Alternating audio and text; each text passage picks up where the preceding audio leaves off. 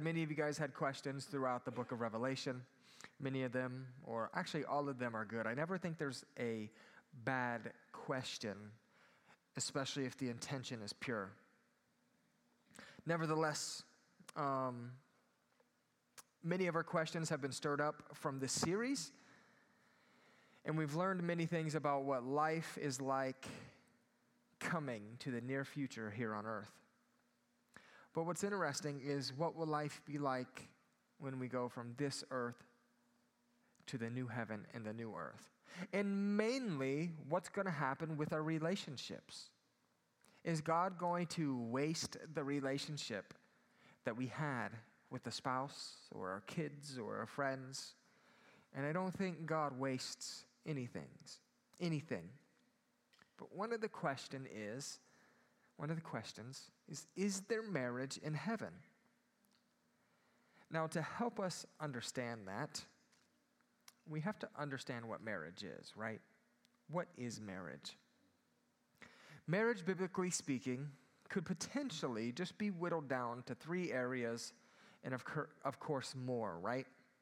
Companionship, procreation, and a reflection of his covenant. So, do I believe that there is marriage in heaven?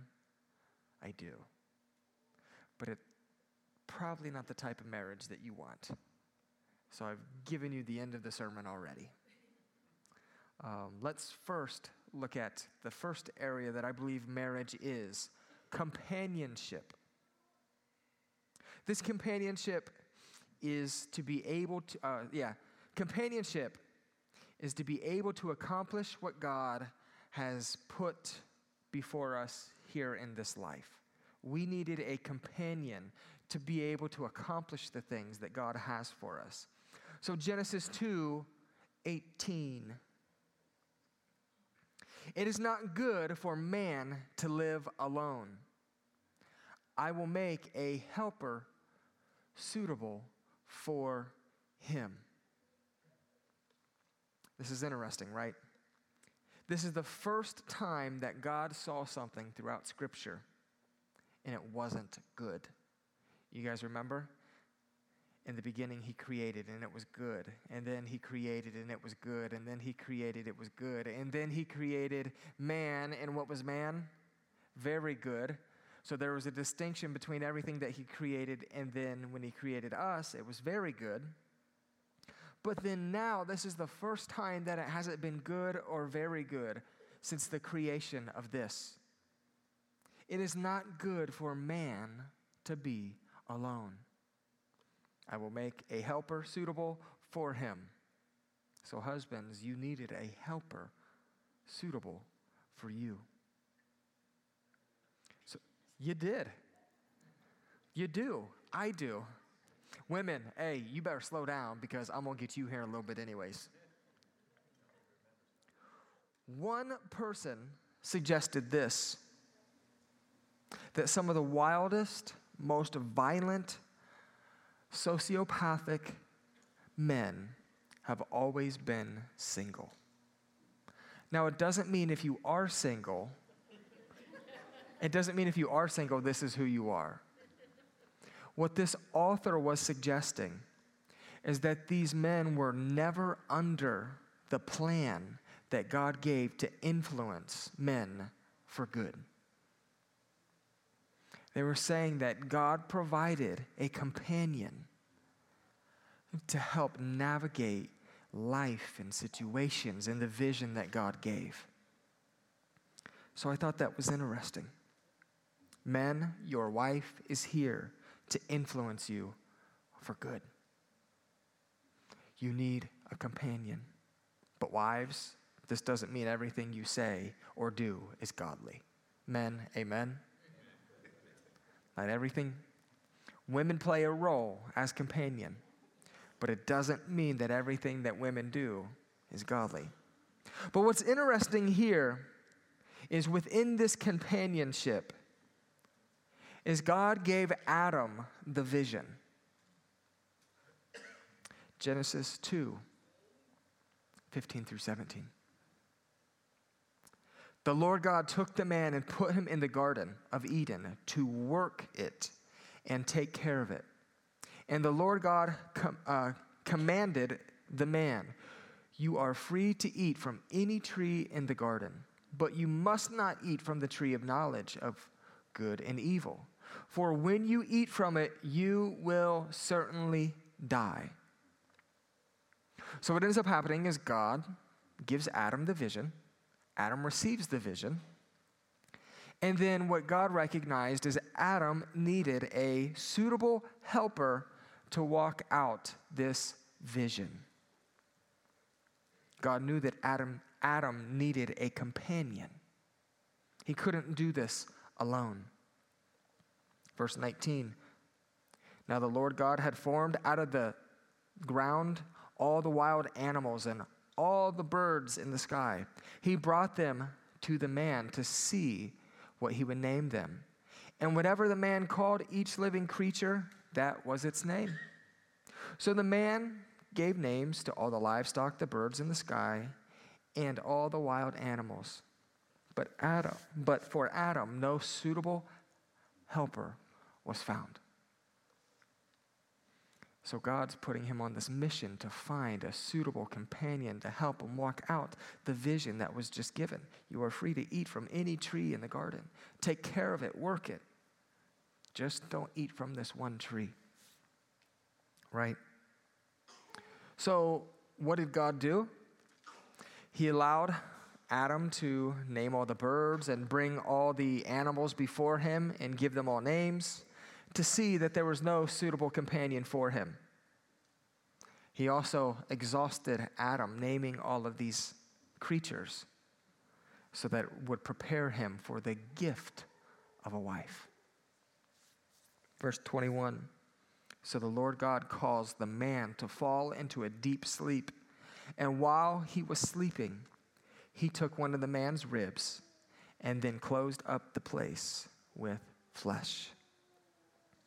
Then the Lord God made a woman from the rib he had taken out of the man, and he brought her to the man. We're not uh, for sure why God created Eve out of Adam's rib. Yet there's a lot of postulation that has taken place through many theologians, right? Maybe it's to remind us um, that they're one. Maybe it's to remind them of their oneness, right? Now, um, they could be extremely different. So Eve's different, but yet, even though they're extremely different, they're still um, extremely similar and the same. We also know that the bride of Christ comes from the wound in the side of the second Adam, which is Jesus. Um, God knew that we would need a companion, though. So, what did He do? He created something that we needed. He created something that was important for us. Now, here's what's important for us is because God knew that we needed a companion, Proverbs 18:22 says this that he who finds a wife finds what is good and receives favor from the Lord. He who finds a wife finds what is good and receives favor from the Lord. Many of us pray for favor. Many of us pray for gifts. Many of us uh, pray for provision. And many of us who are married forget, as men, about Proverbs 18. If you're married, you have something good and you receive favor from the Lord. Amen? Women, you should be hitting your guys right now. Sean Bay is the only man in here that said amen. He who finds a wife finds what is good and receives favor from the Lord. Amen? If not, next week we are skipping grace and going straight to an 18 week marriage class. we were created for companionship. And God, with Adam, recognized that he needed a companion, and there was not a suitable, uh, a suitable companion. So he created Eve. So this is what we see that there was man and then there was woman, and then they were to come together to accomplish the vision through companionship to honor Christ. Then we see that marriage is about procreation. We see this in Genesis 1:18. God blessed them and said to them, "Be fruitful and increase in number." And Genesis 9 1, then God blessed Noah and his sons, saying to them, "Be fruitful and increase in number and fill the earth." So there was this idea that marriage is about procreation, bringing others into this life. So when God told Adam and Eve to procreate, they were the first two humans in the world. They were created male and female. This means that their bodies were designed for union and childbearing. Talking about the birds and the bees today. Procreation was paramount because God wanted humans to fill the earth and to subdue it. God's plan was for um, human seed to grow through their participation. God wants participation from His church. Amen? How does the gospel spread? Through the church's partic- participation, through discipleship, through sharing His word. How does, his, how does God's seed spread? Through our participation in honoring Him. So, what God told Adam and Eve, to, yeah, to procreate, right? He wanted two humans to start this. So, procreation was paramount. But what we need to understand is not only is procreation paramount, but childbearing is a blessing from God. Psalms 127, 3 through 5. Children are a heritage from the Lord, offspring a reward from Him. Like arrows in the hand of a warrior are children born in one's youth. Blessed is the man who quiver, whose quiver is full of them they will not uh, be put to shame when they contend with their opponents in court. Now, the act of procreation is for those who are married, right? We understand that. But God blesses all life. Now, the reason why procreation is intended for um, those who are married is because it tightens the bond of the couple. Now, there's this illustration that I've heard of where um, this youth leader took a piece of duct tape, the really, really good duct tape, right? Not the cheap stuff. And what he did is he had some duct tape and uh, he had several youth come up and stand on the stage. And he had them roll up their sleeves, but they were probably already in tank tops too because all kids are punks, right? So the kids' tattoos and hair was already showing. And what he did is, is, is he took the tape and he put it on the first kid's arm. And then what he did is he said, That's on there pretty tight. And then he made sure it was really tight, right? And it was on there really good. And then the youth leader ended up yanking the duct tape off. And of course, it pulled whatever hair the kid had on his arm off. And he screamed and, you know, probably overdid it a little bit. So now this kid's overreacting. Then he took that same piece of duct tape and he put it on the next kid. He put it on him, tightened it on there the best that he could, pulled it off, and it pulled less hair. And then he put it on the next kid. And then the next kid. And by the fourth kid, it won't even stick. And what the youth leader was sharing with the kids is look, Sex is intended to bond you to your partner. But the more times that you sex and release and try to tie yourself to another person, the bonding method that was intended is no longer there.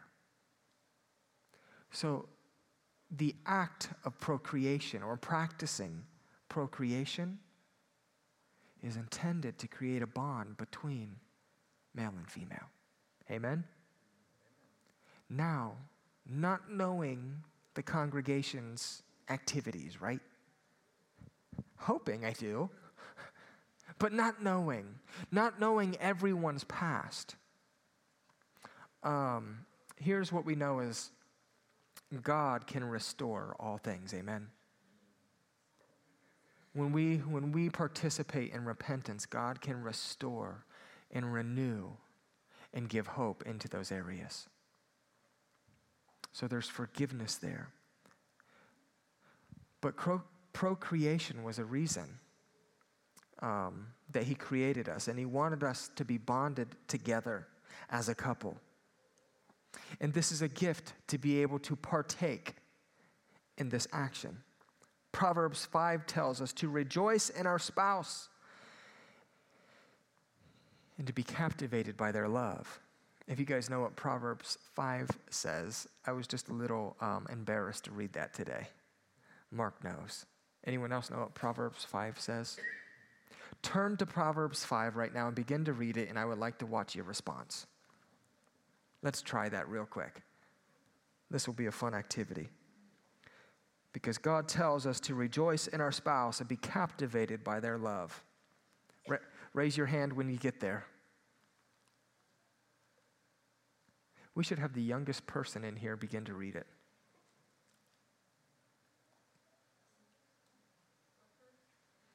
Just start reading all of it.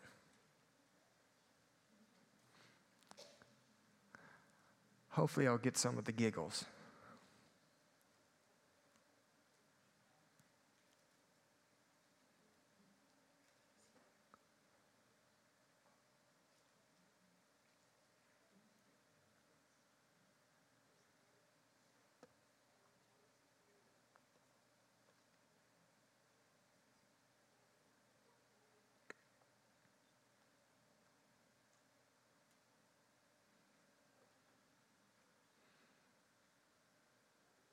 So God wants us to be captivated by our spouse. And by captivated, he, he wants us to participate in this fulfillment of enjoyment. Anyone there yet?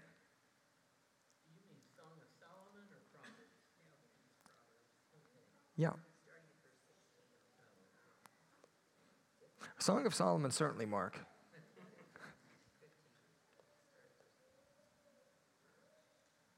All right. So I think we're there. You get the point.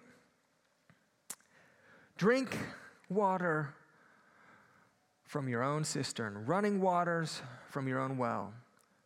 Should your springs overflow in the street, or in the streets, your streets of water in the public squares, let them be yours alone, never to be shared with strangers. May your fountain be blessed, and may, your, uh, may you rejoice in the wife of your youth. A loving doe, a graceful deer, may her breasts satisfy you always. May you ever be intoxicated with her love. Y'all made me read it.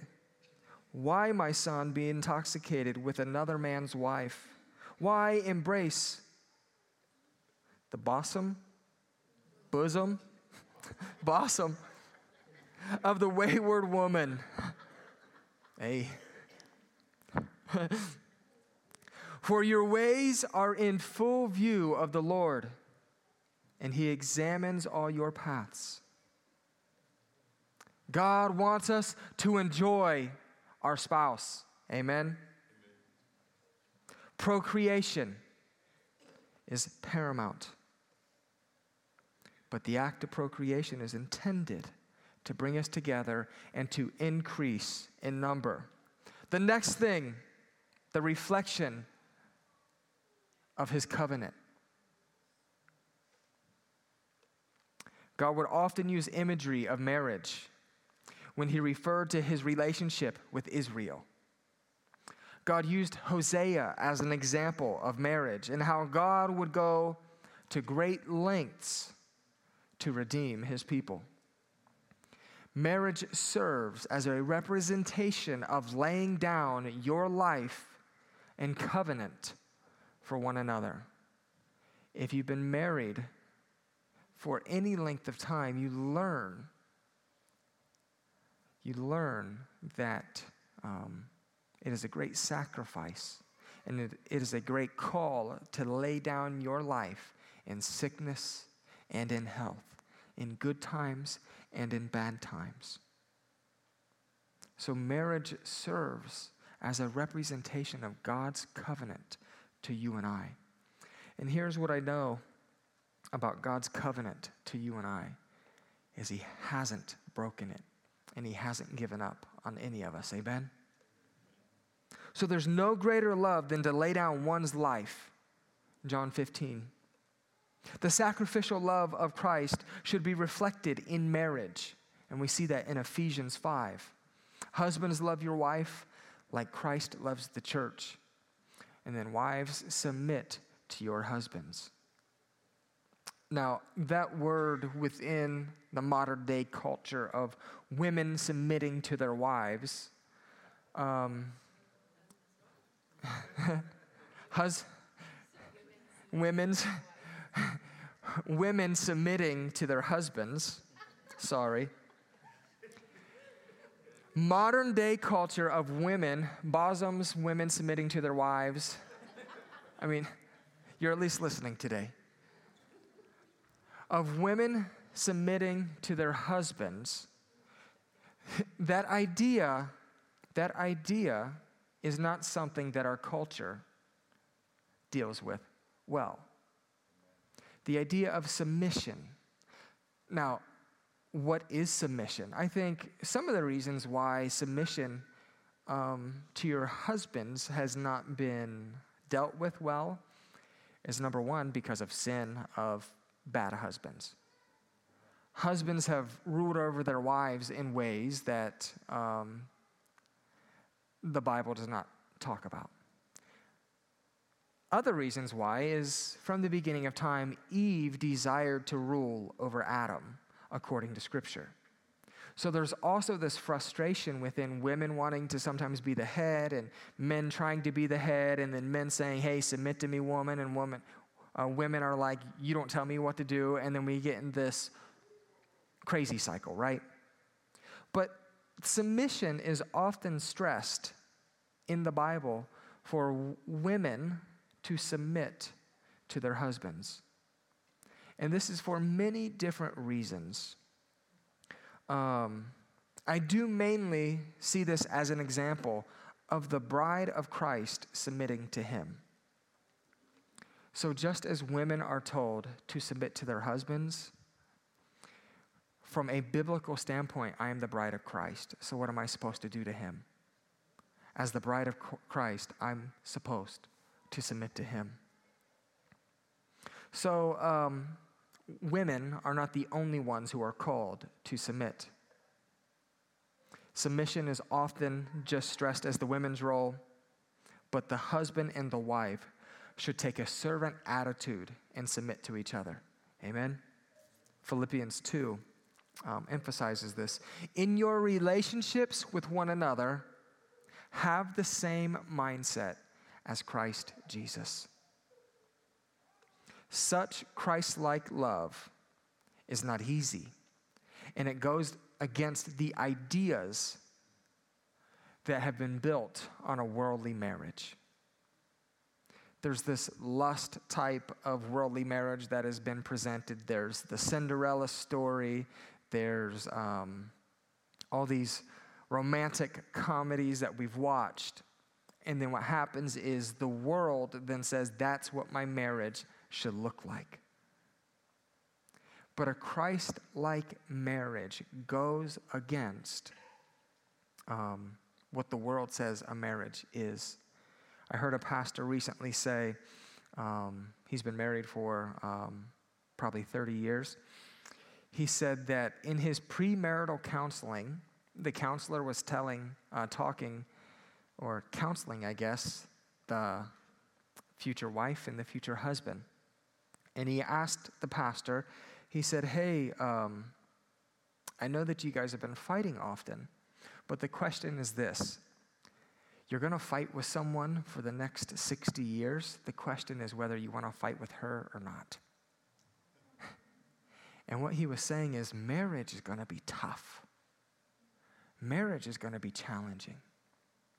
So to think that just because you guys are arguing in your premarital counseling, just because you're arguing doesn't mean that you're not going to be successful. Because in marriage, you have ups and you have downs. You have good seasons and you have not so good seasons. In a lot of life, what ends up happening is because of sanctification, you're getting rid of the impurities in your life, and that's hard with a partner. Amen? So, as we commit to one another through our mess, we become a reflection of his covenant. When we commit through the thick and the thin, and we forgive and restore. And here's the thing He doesn't require us to be perfect to have a relationship with Him, but yet sometimes we require our spouse to be perfect, to have a free relationship with us. And what He's telling us is if we reflect Him in our marriage, our spouse isn't going to be perfect. But even when they're not perfect, we're always going to be sacrificial, like He was sacrificial for us. Marriage can make you happy, but more than it can make you happy, it will make you holy if you submit to Christ. One author said that school, uh, marriage is the school of character and sanctification. So, marriage is to reflect his covenant for procreation and companionship. And when often we, when we look at marriage, we often look at simply just the companionship aspect. I want to keep this companionship for the rest of time. I'm not saying that's a bad thing. But that's often where our focus is. It's not always about making us holy, it's not always about accomplishing what God has put before us. It's usually just, I love this person, I care for this person, I want to be with them forever. But there is marriage in heaven. And this isn't a major Bible talked about in the Bible um, or biblical, yeah, this isn't a major topic in the Bible other than us being the bride of Christ. That is a huge theme throughout the Bible. But when it comes to our physical earthly marriages, it's not a big topic. But I do believe that there is marriage in heaven. But I do not believe it is the marriage that you and I are hoping for. I do not believe that there is physical marriage between, I do not believe that Macy and I will be married in heaven. Uh, I, I wish there was, right? I wish it was that. I remember having a conversation uh, right after I got out of high school with a couple who was five, six years married. And uh, we went and watched a basketball game together, and we were talking about this. And my thought was, well, why would God ever create something that then doesn't have purpose in heaven? and uh, we're going to get to that. Um, I believe that the marriage in heaven will be you and I being married to the King of Kings as his bride, but we will not be married with our spouse from earth. Earth one, right? There is a earth two. Isn't that neat? For those um, people who have earth one and earth two, there is, I got a few smiles. The rest of you, like, I have no clue what you're talking about. So, where do I get the idea from? Where do I get the idea that we're not married in heaven?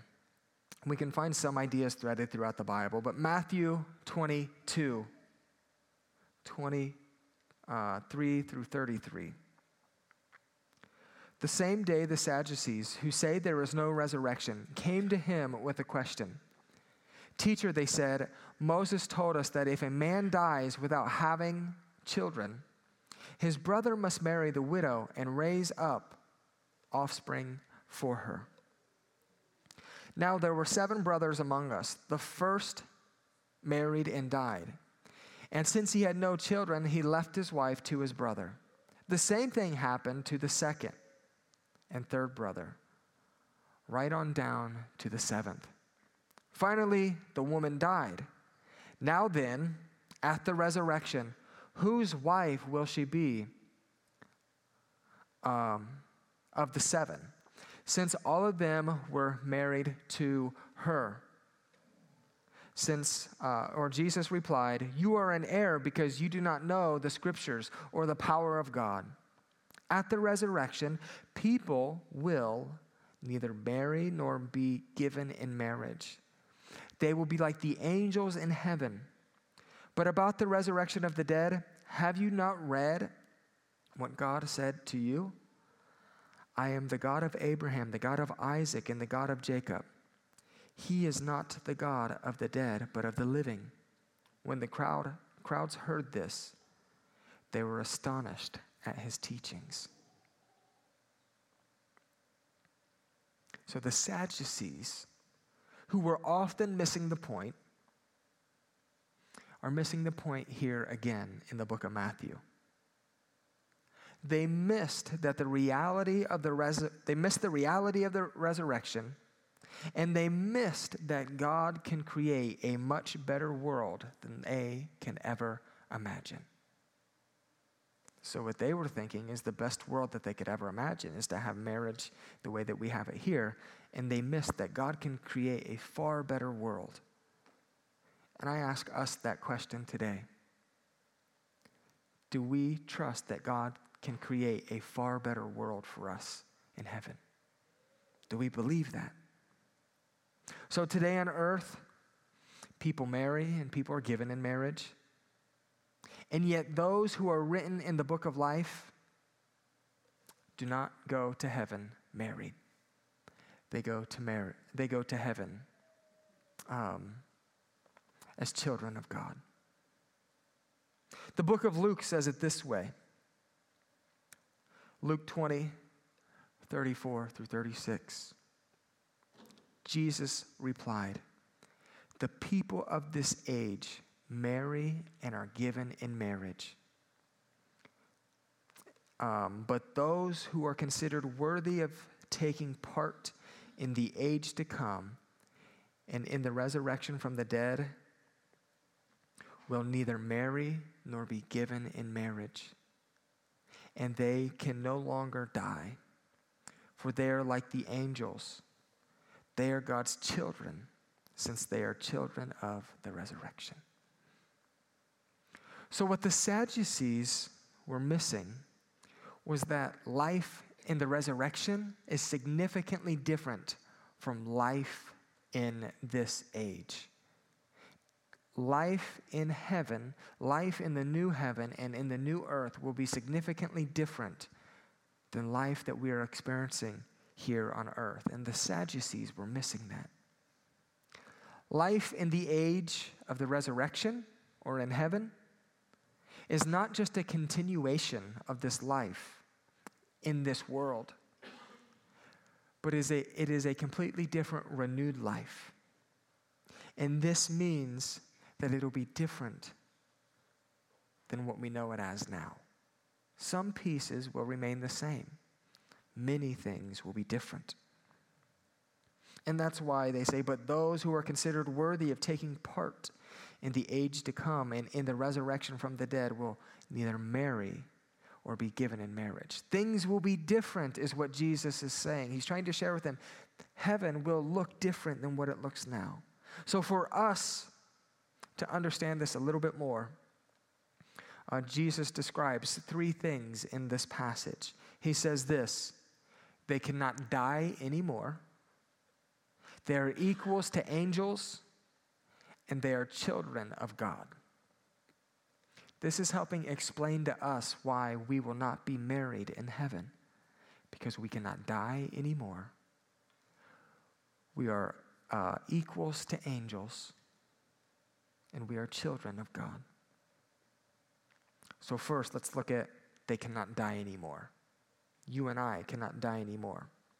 The Sadducees underestimated God's power to raise up from the raise us up from the dead and give us new bodies.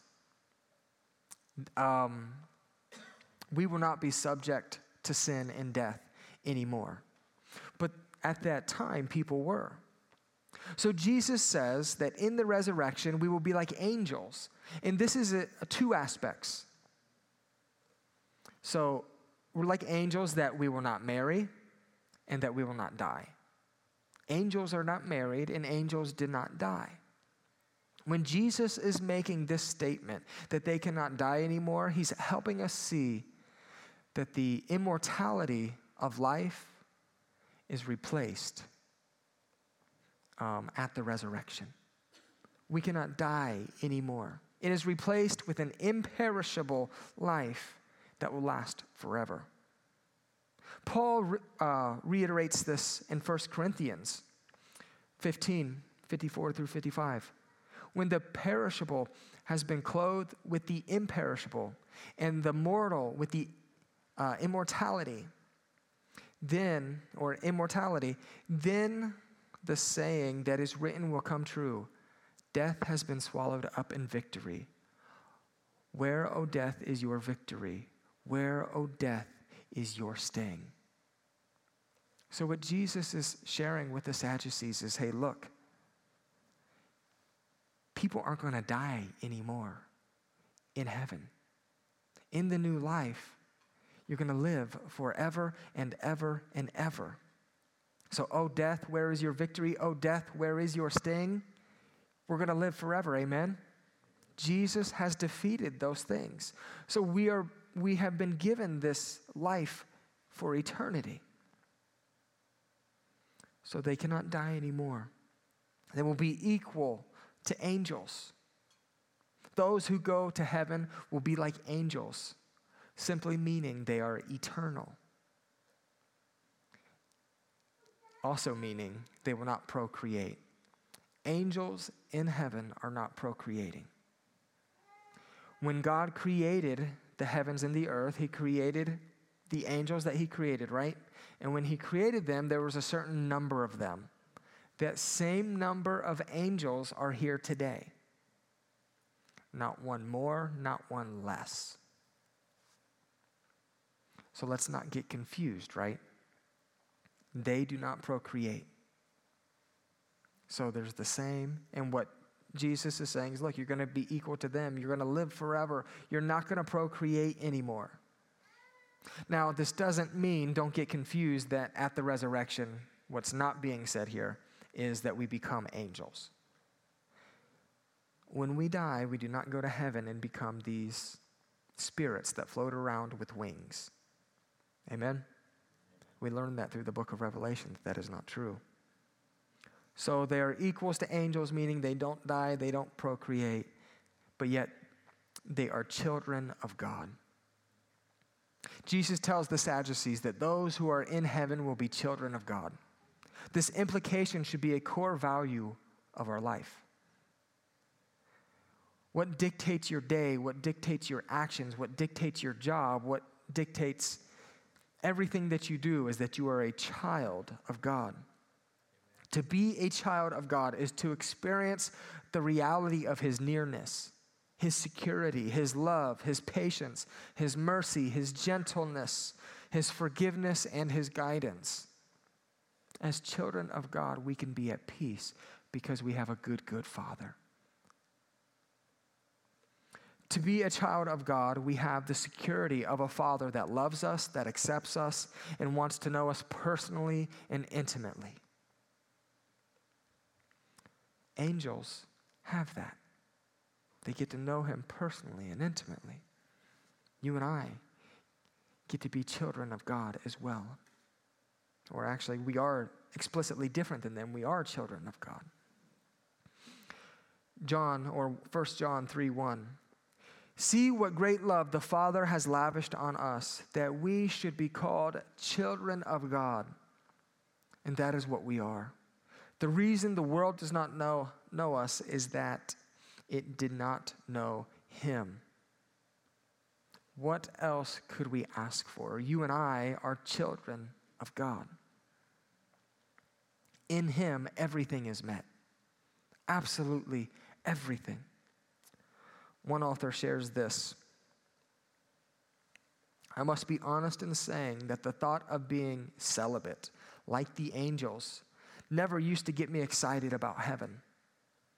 I often said to Marla, How can heaven be heaven if I can't be married to you?